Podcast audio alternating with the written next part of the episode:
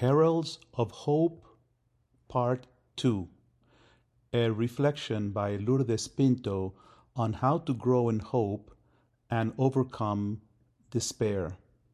The teaching was given on April 28, 2022, to the Love Crucified community.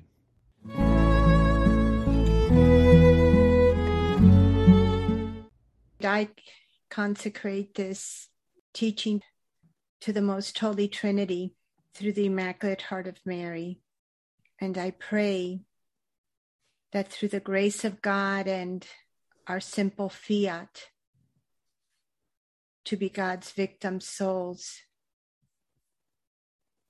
He will give us the abundance of grace to live our lives more and more anchored in perfect faith perfect hope, and perfect love. For the glory of God, Father, Son, and Holy Spirit, and the salvation and conversion of countless souls. Amen. I'm going to, to begin again today. This is a second part of Heralds of Hope. And from last week, we know that hope implies desire, seeking, pursuing, and effort. Hope involves both an act of our will and God's grace. In March 1st, 2011, the Lord said and taught Love Crucified, He said, The love of God will stretch your love beyond your physical capacities. The expansion of the tent of your hearts is a most painful process you have to choose to love those most difficult to love. You must always choose love, patience, and tenderness, and never give in to anger and resentment. So that's a perfect example of how God has taught us of how, in order to hope, we have to give a lot of our effort, and it is impossible without the grace of God. But we have to choose. That means out of our own will, we will have to fight and struggle against our own disordered tendencies, our emotions of anger, frustration, resentment, and on and on in order to choose to live only in God's will. Another example of how hope involves both the act of the will and the grace of God. On January 6, 2014, the Lord said, you no longer do what you want to do, nor go where you want to go. But now you only go where I take you. You choose to live each day according to what is most difficult, not what is easiest that will require a great discipline of your will. This is a complete dying to move in your will. So, as you see, the gift of God's simple path to union with Him is the gift of transforming us and forming our hearts to expand in perfect faith, hope, and love. Therefore, we must choose to hope, an act of our will when we do not necessarily feel hopeful. Feelings, as we will learn soon in this year's retreat of the second nail of crucifixion, are fickle and fleeting. But hope as a virtue must be tried and refined through times of prosperity, spiritual or emotional aridity, or intense hardships. Hope is the grace that allows us to see ourselves as we are while facing the God of mercy who heals us. Now, think about that, my family. Hope is the grace that allows us to see ourselves as we are. The beginning of the path, the Lord begins to reveal to each of us and through the entire path who we truly are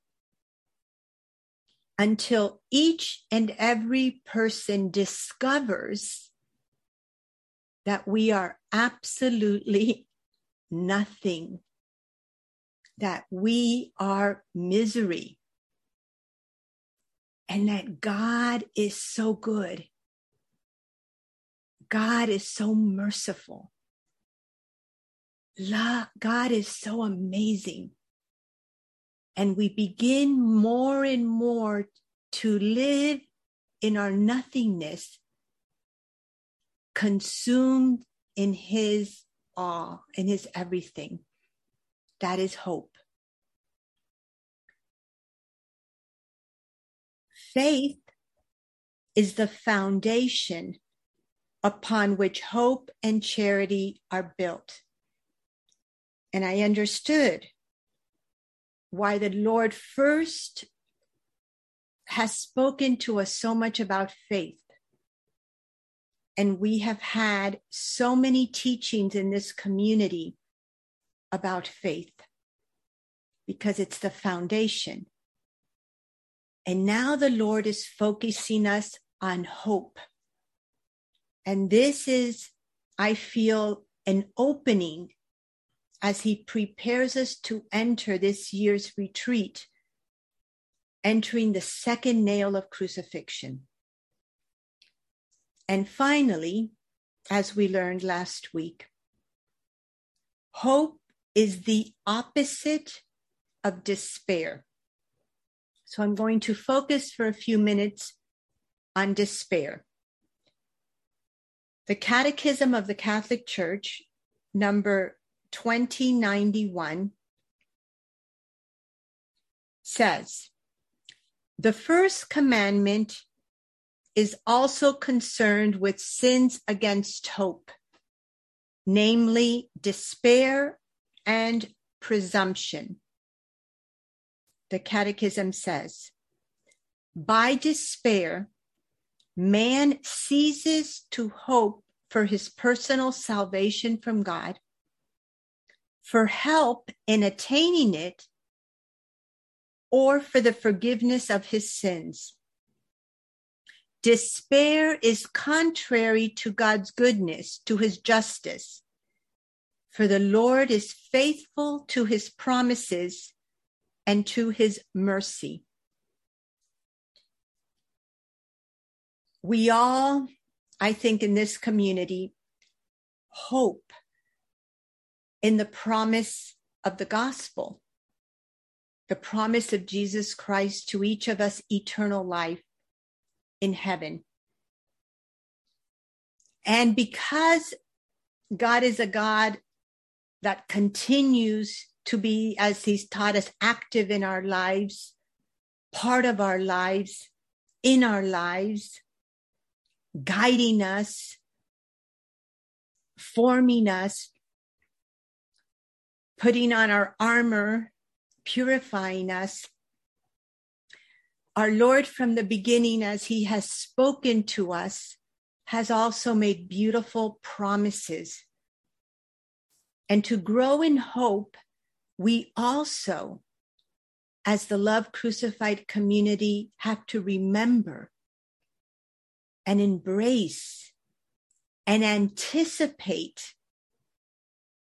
the promises he has made us. That could be one whole teaching to just review promises. But I'll give you two of the, the, the from t- 2022 that he said.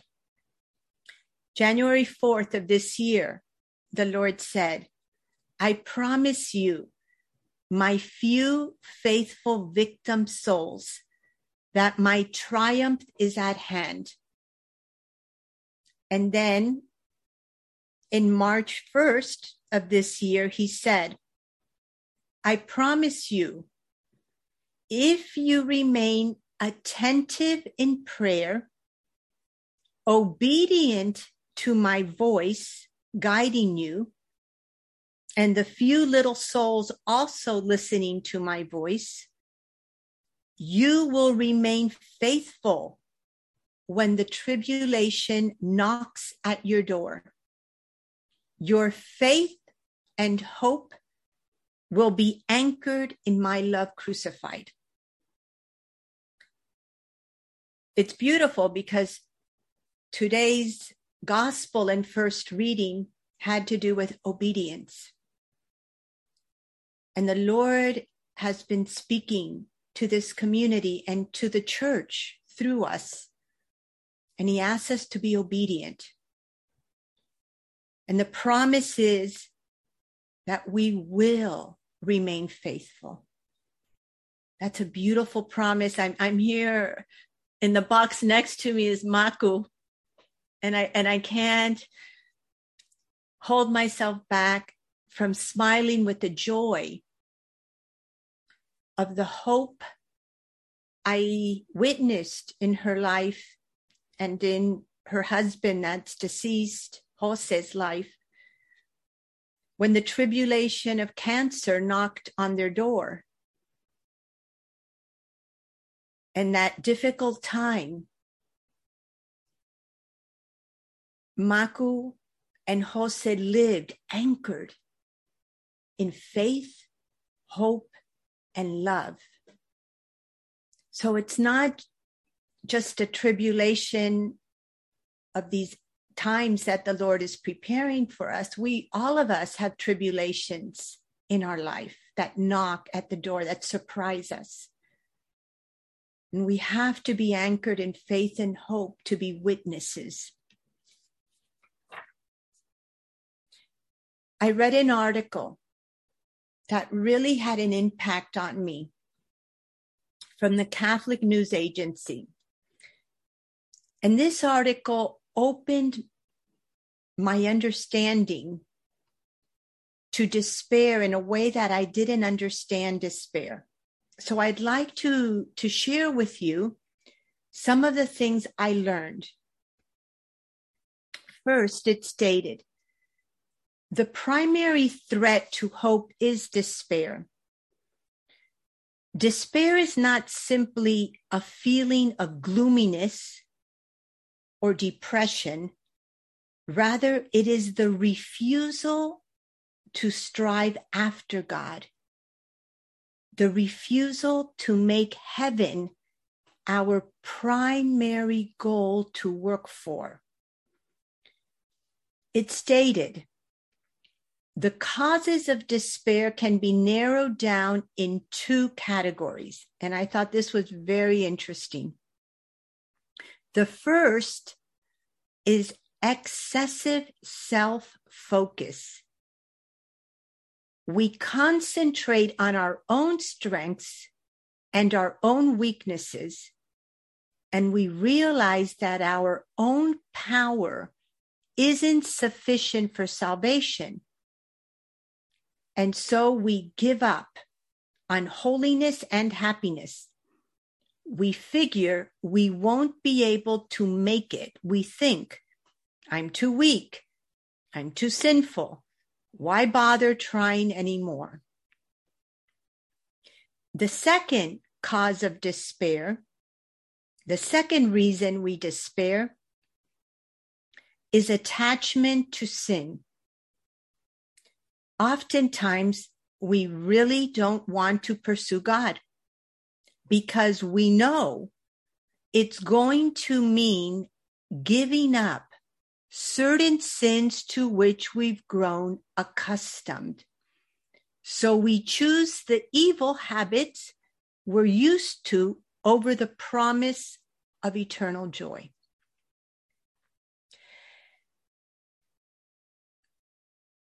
As, as I pondered these two causes of despair, I really thought about the years that I and others in this community have been accompanying souls that are very attached to the sin of pornography. And for so long, it was and continues to be a profound suffering in my heart because I couldn't understand, mainly the, the men throughout the years I have spoken to, and from different walks of life, how these good men, supposedly striving for holiness, could continue over and over again with the sin that is so deadly, that does such horrible harm to them, but to society, to their families, to their marriages, and to their priestly vocations. How? And, and I and I saw that there seemed to be a lack in some of them of a desire to fight with all they had against this sin. They, there was a lack of fighting spirit, a lack of, I rather die than fall in this again. Help me. You know, a lack of mortification, of, of sacrifice. And I realized when I was reading this article, this is the answer. They were so attached to that sin, they didn't want, their will didn't want to let go of it. So they weren't willing to sacrifice what they had to sacrifice. God's grace is there for them, but their will was not there. They weren't willing to fight with all they've got against this sin. The article continues to speak about despair and how it manifests itself in various ways. First, one of the most common symptoms of despair is sloth, classically called acedia. Acedia describes the condition of a person who resents the greatness to which he has been called because he knows it's so different. It is the suppression of magnanimity by laziness. Last week, I spoke to you about the virtue under hope, magnanimity, and it's the striving for greatness. That's us, the striving to be saints, the striving for union with God. Sloth is the opposite. For example, it's, I don't want to be great, to be a saint, to be a child of God, to be a hero of the faith, a green beret. Do you realize what a hassle that is and how many sacrifices it takes? No thanks. I'm happy just drifting by. And so many souls live just drifting by. So many souls just live on the surface. It's so sad. The second way that despair manifests itself is distraction. A vast portion of the society settles for mediocre pleasures, mediocre achievements, mediocre loves. And yet, in the back of their minds, they know they should be pursuing higher things. So they turn to distraction in order to forget about those higher things. That's our society. We know we ought to spend our time on more noble aspirations, but we really don't want to talk about it and we don't want to think about it. So we look for anything that can distract us, anything that can drown out the guilt. Maybe that's why there's so little silence today.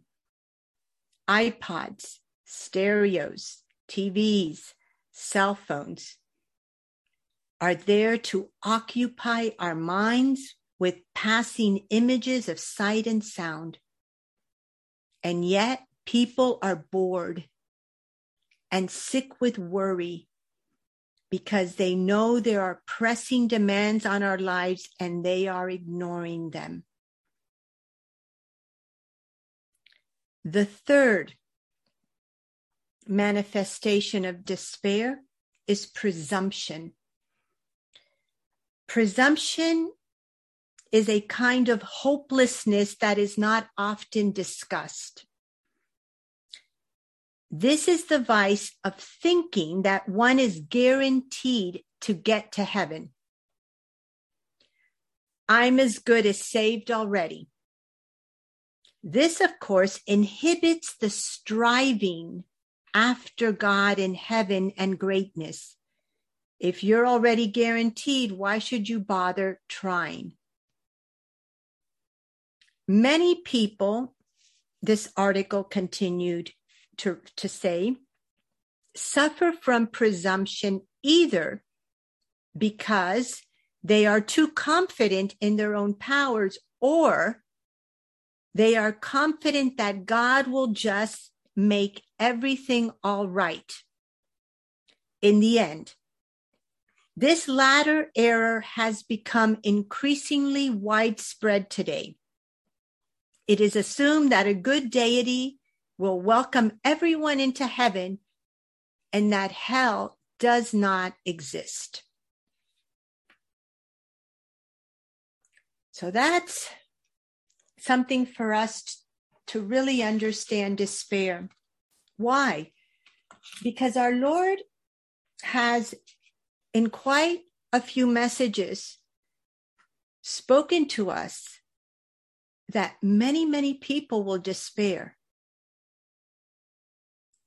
during the time of tribulation, and that many people will even despair when God grants the world the grace of the illumination. And it was interesting to me to understand that the sin, which is a capital sin of sloth, acedia, presumption,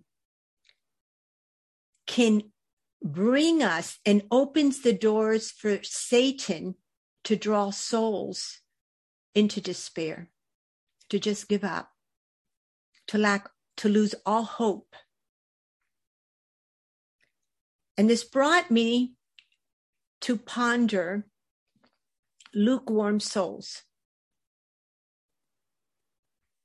In Revelations chapter 3, verse 15 and 16, God speaks some powerful words. He says, I know your works. I know that you are neither cold nor hot. I wish you were either cold or hot. So because you are lukewarm, neither hot nor cold, I will spit you out of my mouth. Pope St. Pius said about lukewarmness all the evils of the world are due to lukewarm Catholics. And recently, in December 30th of 2021, the Lord approached me interiorly with tears in his eyes. And he said to me, the final confrontation between the principalities of darkness and his followers is at hand. He explained that most souls are lukewarm and that these souls are the power of Satan because lukewarm souls live centered in themselves and in the things of the world. Then he said, because of this pitiful condition, all of humanity will suffer intensely for a certain amount of time. You live among the lukewarm. Suffer with me for the awakening of souls. I asked Jesus about the illumination. Won't this grace bring forth the conversion? the Lord explained that many souls would not respond, meaning to the illumination. That is why he needs victim souls. He is asking me and all victim souls to suffer for the lukewarm. On May 26, 2012, the Lord also mentioned lukewarm souls. He said, the hour of my mercy is coming to its end, and the hour of justice is upon you. All will be called to choose. Your faith will be tested. You will not be able to remain lukewarm any longer. You will be with me or against me, which means when the grace of the illumination comes, nobody, nobody will be able to remain lukewarm anymore. At that moment, every soul will have to choose. That's what the Lord is saying. My family, we have a responsibility to fight in our own lives against all types of lukewarmness that we can fall into.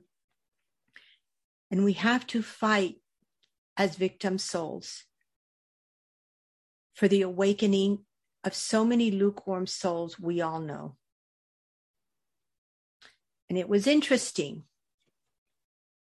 that on the ninth day of the Divine Mercy Novena, the Lord ends the novena with lukewarm souls powerful words from Jesus. He says, Today, bring to me souls who have become lukewarm and immerse them in the abyss of my mercy. These souls wound my heart most painfully. My soul suffered the most dreadful loathing in the Garden of Olives because of lukewarm souls. They were the reason I cried out, Father, take this cup away from me, if it be your will. For them, the last hope of salvation is to run to my mercy. The Catechism of the Catholic Church, number 2094, speaks of lukewarmness. It says, lukewarmness is hesitation or negligence in responding to divine love. It can imply refusal to give oneself over to the prompting of charity. God created us for himself to be one with him, God Trinity. This is love.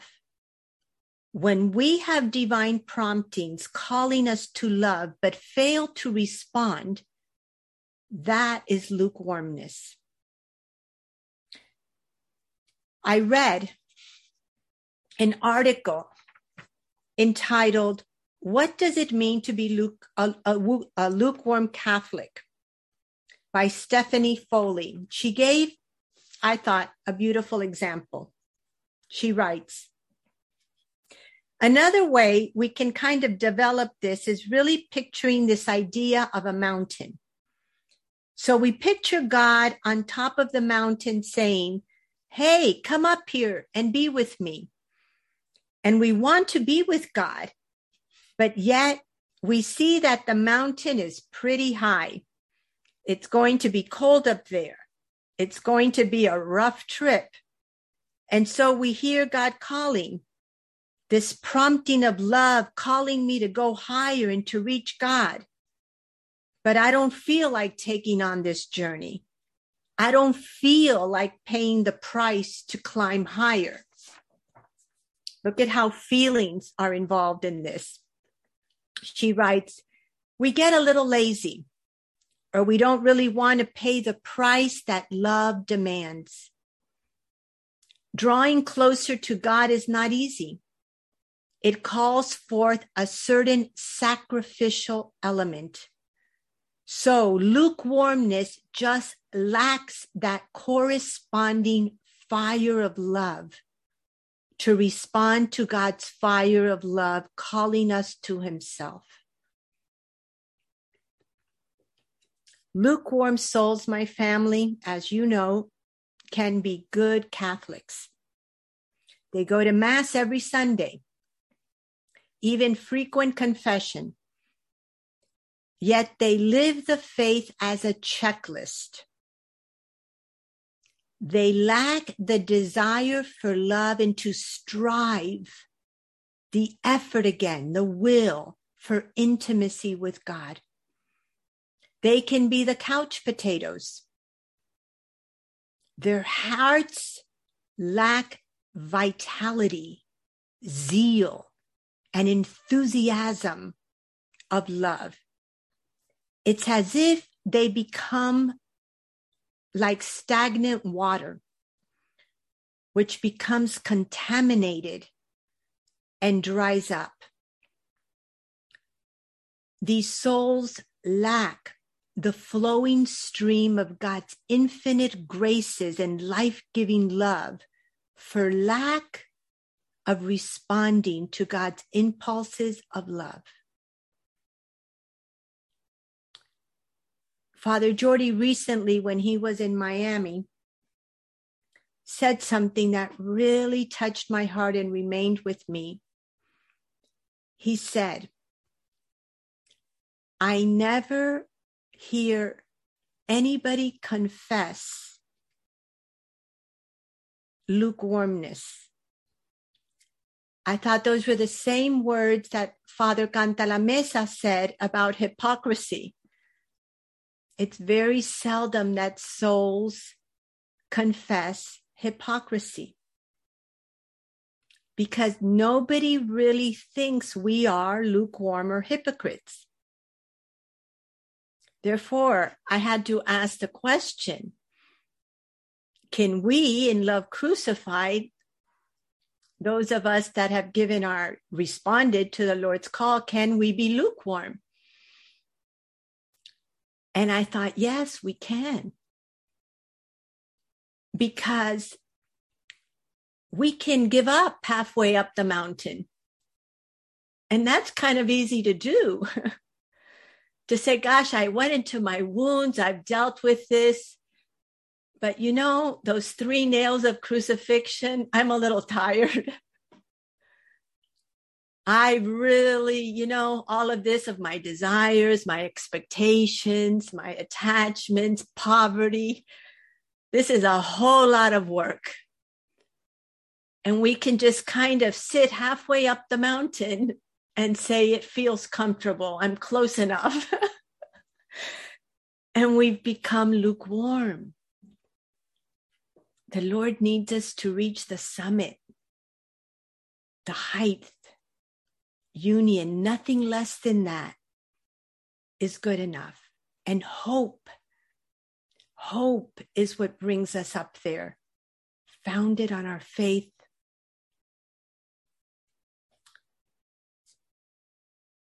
We too, my community, need to fight against sloth, distractions, and presumption. Let's take that to our examination of conscience.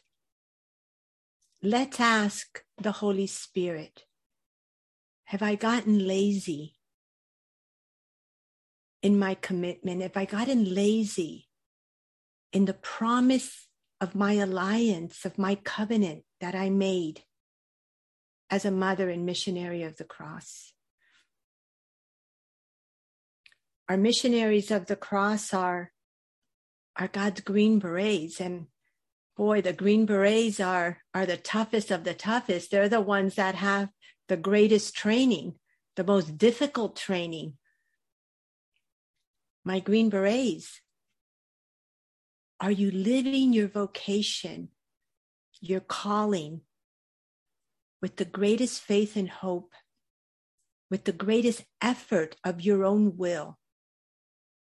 Mothers of the Cross, or have we become a little lazy? We need to look at that.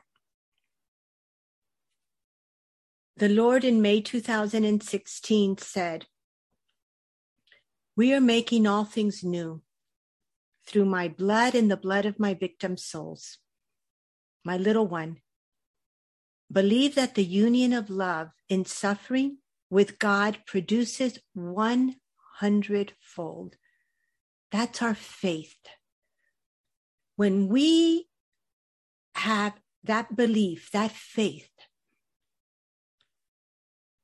in the power of Jesus' death, and we suffer all with him, and we believe that that suffering is producing a hundredfold, then we can live any suffering with joy and peace because we have faith and hope. The Lord goes on in that message and says, Trust in your beloved spouse who is making you a new creation in God and for God. This path, meaning our book, The Simple Path to Union with God, is my light in the darkness, hope in despair. It is my formation manual for my saints of these times you, meaning love crucified, have been entrusted with this treasure from God. What a responsibility. We cannot be entrusted with a gift from God for the church and in any way allow sloth or despair in our hearts or lukewarmness. So, how is the path hope in despair? I spent my meditation this morning pondering that one line. And this is what I came up with. The path, meaning the simple path to union with God, constructs a new creation, new men and women it pierces the darkness in us, thus transforming us into God's light. Despair is rooted in self love, self will, pride, and obstinacy. Hope is rooted in humility, knowing our misery and nothingness, and relying entirely on God's mercy and goodness. A cause of despair is self focus, as we learn tonight.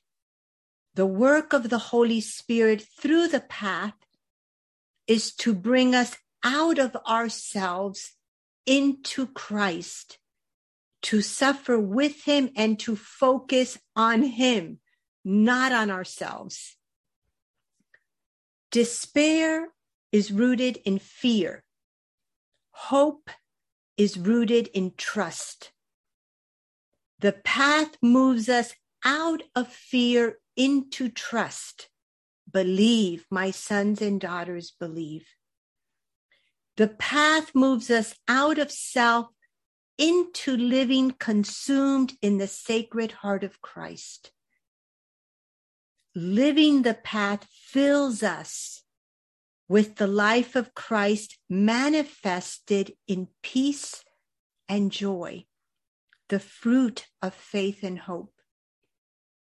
Peace and joy, especially amid darkness and tribulations, radiate the light of divine love. Therefore, Isaiah 40 31 says it's so beautiful. They that hope in the Lord will renew their strength. They will soar as with eagle's wings. They will run and not grow weary, walk and not grow faint. Faith is the wings of the Holy Spirit that bring us to the finish line. And I end with a reminder of our who we are, the virtue again of magnanimity. The Lord said to us September 11th, 2019. He told us what a victim soul is. So he's explaining to us who we are. He said, I, Jesus Christ, am a victim of pure love.